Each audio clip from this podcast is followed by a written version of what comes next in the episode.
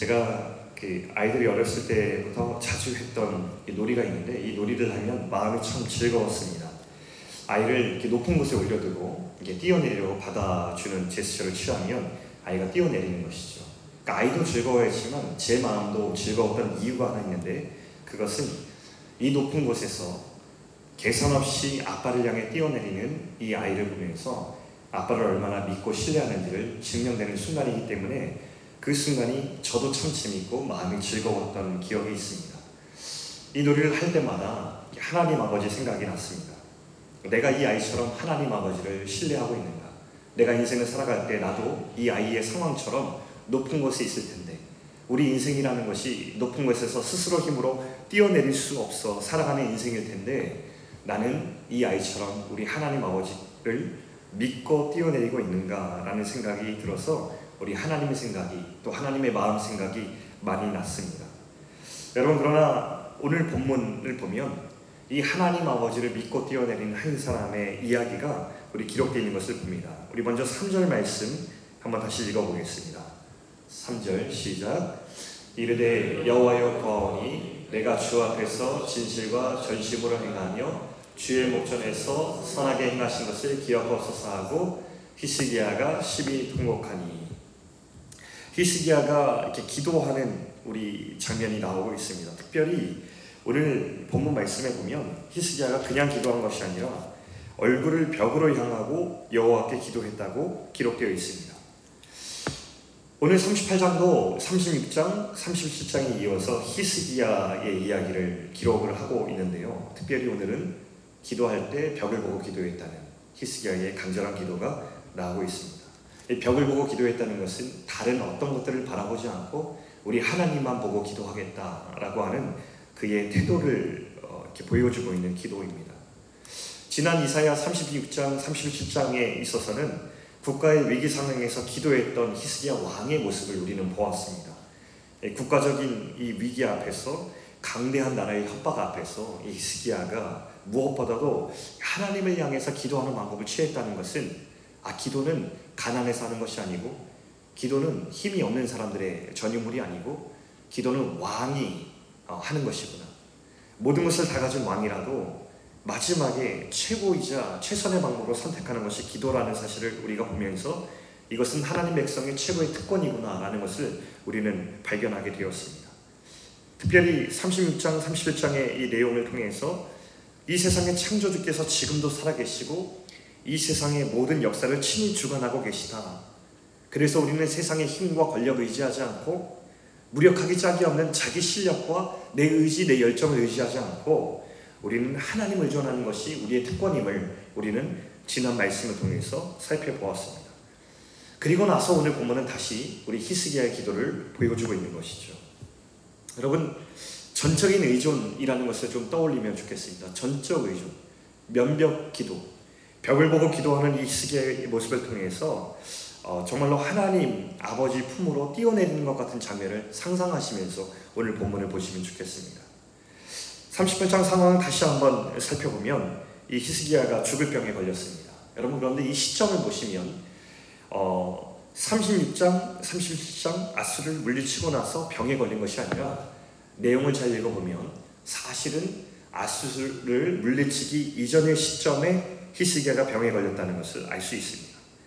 그러니까 이 내용은 36장과 37장 사건이 일어나기 이전 그 직전 시점에 일어난 사건인데 굳이 37장의 아수를 물리친 이 사건 이후에 덧붙이고 있다고 우리는 볼 수 있습니다. 성경은 왜 시간의 순서를 바꾸면서까지도 이 히스기야에 일어났던 이 질병과 회복의 이야기를 다시 기록하고 있을까? 이 질문을 우리가 던지면서 이 본문을 보면 좋겠습니다. 아수르가 이 남유다를 침략하려고 하던 시점에 히스기야는 죽을 병에 걸려서 죽음을 앞에 두게 되었습니다. 그러자 이제 히스기야가 오직 하나님만 바라보며 기도하기 시작했던 장면이 오늘 아까 읽었던 3절의 이 장면이죠. 먼저 우리가 이 구절을 오해해서는 안 되는 것이 이 구절을 읽을 때 아, 히스기야가 하나님 앞에 잘 살았더니 그것을 가지고 하나님께 아뢰는구나 라고 이렇게 읽어낼 수 있지만 이 톤과 뉘앙스를 잘 읽어보면 그것이 아니라 이 히스기야가 지푸라기를 붙잡는 심정으로 하나님 앞에 간절하게 기도했다. 이것이 더 바른 해석이라고 생각합니다. 그러니까 내가 잘했으니 하나님 고쳐주세요가 아니라 하나님 제가 부족하고 제가 참 못났는데 하나님 그래도 제가 하나님 앞에 가졌던 그 진심과 하나님 앞에 해갔던 그 선한 행위들 그거라도 하나님 부디 기억해 주셔서 저를 좀 불쌍히 여겨주시겠습니까? 라고 간절한 마음으로 히스기야를, 히스기야가 하나님께 이렇게 다 걸고 기도하는 장면을 보여주고 있는 것입니다. 그러자 하나님께서 이 기도에 응답하셔서 수명을 15년 더해주신 이야기가 오늘 전반부에 나오는 이야기입니다. 뿐만 아니라 이 히스기야를 통해서 예루살렘을 아수르의 손에서 구해주시겠다라고 하는 약속까지 접주십니다. 여러분 이 장면이 바로 아이 히스기야의 질병에 걸린 이야기가 원래 아수르로부터 구해준 그 이전 이야기구나라는 것을 짐작할 수 있다는 것이죠. 그런데 38장의 내용은 이렇게 끝이 나지 않고 히스기야, 히스기야 가 하나님께 드린 그 기도의 과정이 어땠는지를 히스기야가 기록한 글을 통해서 소개하는 것으로 길게 이어지고 있습니다. 바로 이 부분이 앞서 던진 질문. 왜 굳이 히스기야의 질병과 회복의 이야기를 지난 이야기를 덧붙이고 있는가에 대한 대답을 들을 수 있는 장면이라고 볼 수 있습니다.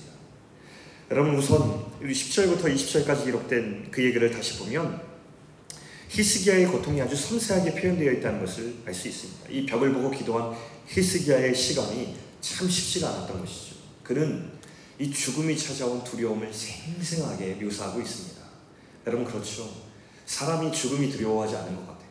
여러분 저도 그랬거든요. 죽음을 하도 많이 청년 사역하면서 설교도 많이 하고 강의도 하고 제 이렇게 네 명 가운데 항상 죽음을 생각하면서 어, 살았다고 생각했어요.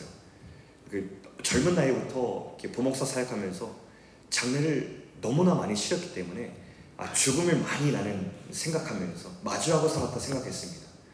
근데 제가 정말 죽음을 맞이한 이 가까이 온 순간을 와보니까요, 그렇지 않더라고요. 죽음이 주는 그 두려움이 있더라고요. 10절과 11절 말씀 보면요, 우리 같이 한번 읽어볼까요? 10절과 11절 말씀. 자, 시작.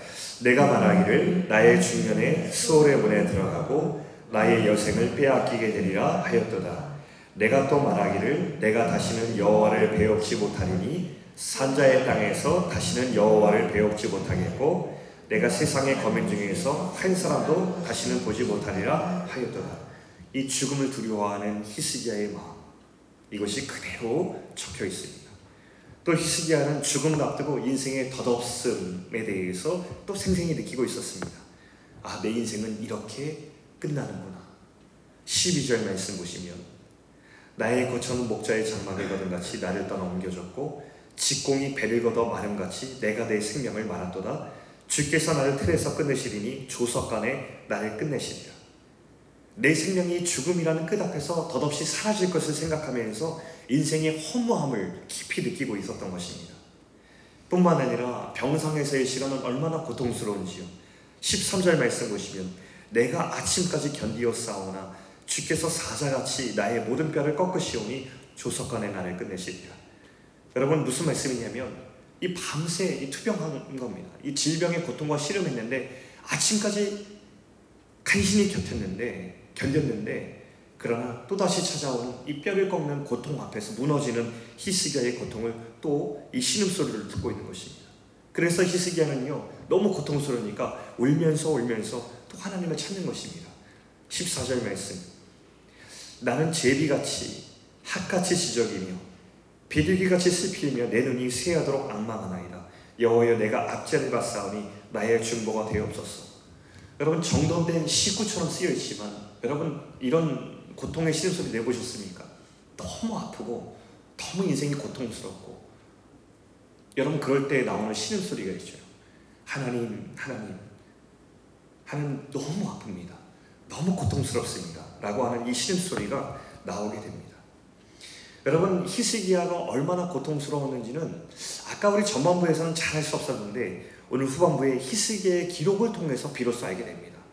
여러분 우리가 한 가지 사실을 기억해야 됩니다. 우리는 다른 사람의 눈물을 볼 때 그 사람의 고통의 깊이 다 알지 못합니다. 그 사람의 상황도 다 파악할 수 없습니다. 우리는 각 사람의 주어지는 우리 고통의 그 경중을 그 사람의 눈물을 한번 보고 알 수 없다는 사실을 꼭 기억해야 합니다. 그 고통의 크기와 깊이를 감히 판단하지 말고 우리가 가늠할 수 있다고 생각하지 말아야 되겠습니다. 내 기준으로 내 판단으로 그 사람의 눈물을 보고 그 사람 고통의 깊이를 판단하려고 할 때 우리가 얼마나 많이 실수합니까? 얼마나 많이 그 사람에게 상처와 아픔을 안겨줍니까?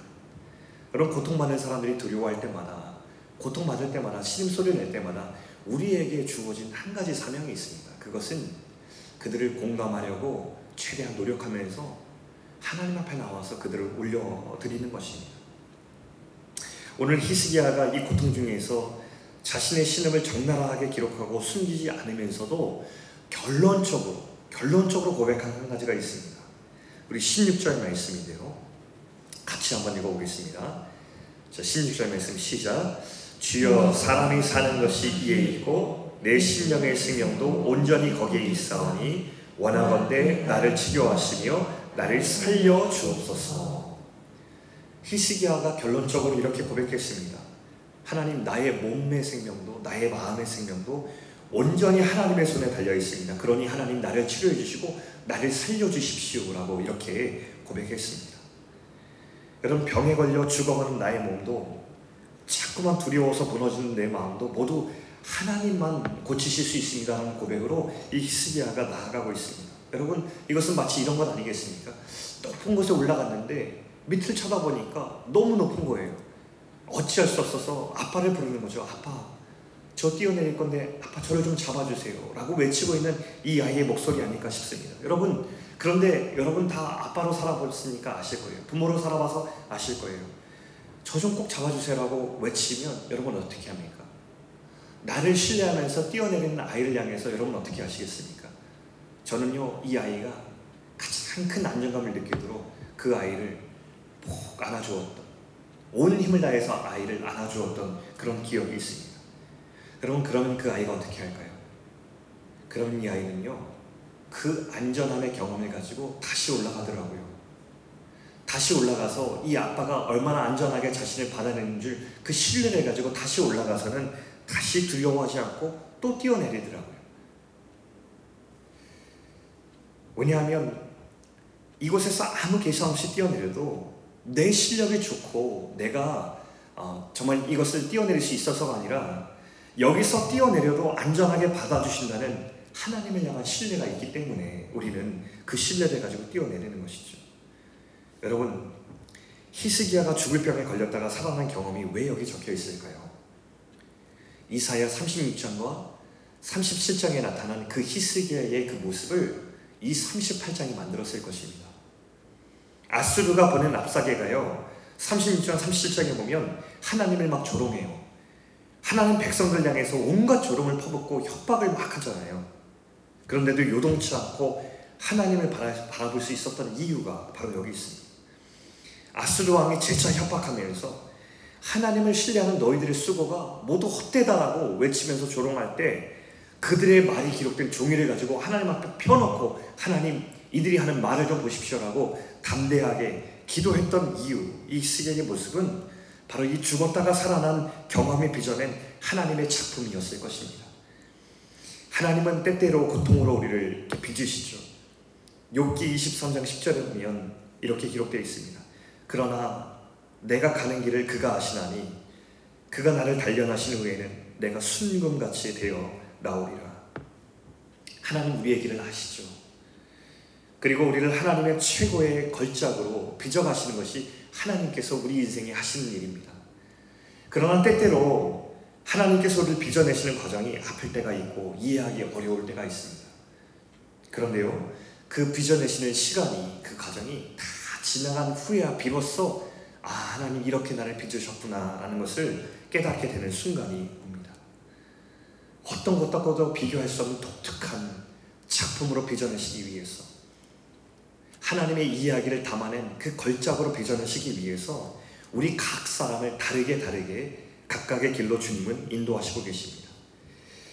그렇게 우리를 걸작으로 빚어내시는 이 과정을 지나면서 우리가 해야 하는 것은 한 가지죠. 믿고 뛰어내리는 것입니다. 다시 말하면 오늘 히스기야가 했던 것처럼 하나님의 전적으로 의존하면서 기도하는 이 태도를 갖는 것입니다. 하나님 외에 다른 방법 없습니다. 고백하면서 주님께 엎드리는 이 기도가 하나님 백성이 우리 스스로 우리 힘으로 살 수 없는 우리 인생을 살아가는 유일한 방법임을 우리 하나님 백성이 깨달으라고 오늘 주님께서 오늘 이사야 38장의 말씀을 주셨습니다. 오늘 주님 전에 나온 저와 여러분이 동일한 고백을 드렸으면 좋겠습니다. 오늘 기도할 때마다 마치 벽을 먹어서 다른 어떤 방법도 주님 외엔 존재하지 않는 것처럼 우리 마음의 태도를 정하고 기도하는 것입니다. 하나님, 주님밖에 없습니다. 다른 방법 없습니다. 주님께서 내 모든 인생과 내 모든 기도의 제목의 유일한 방법이자 최선과 최고의 길이십니다. 라고 고백하면서 오늘 주님께 나아가는 것. 바로 이것이 오늘 이사야 38장에 우리 하나님 백성을 부르시는 주님의 목소리인 줄 들으실 수 있는 저 여러분 되시기를 주의 이름으로 축원합니다.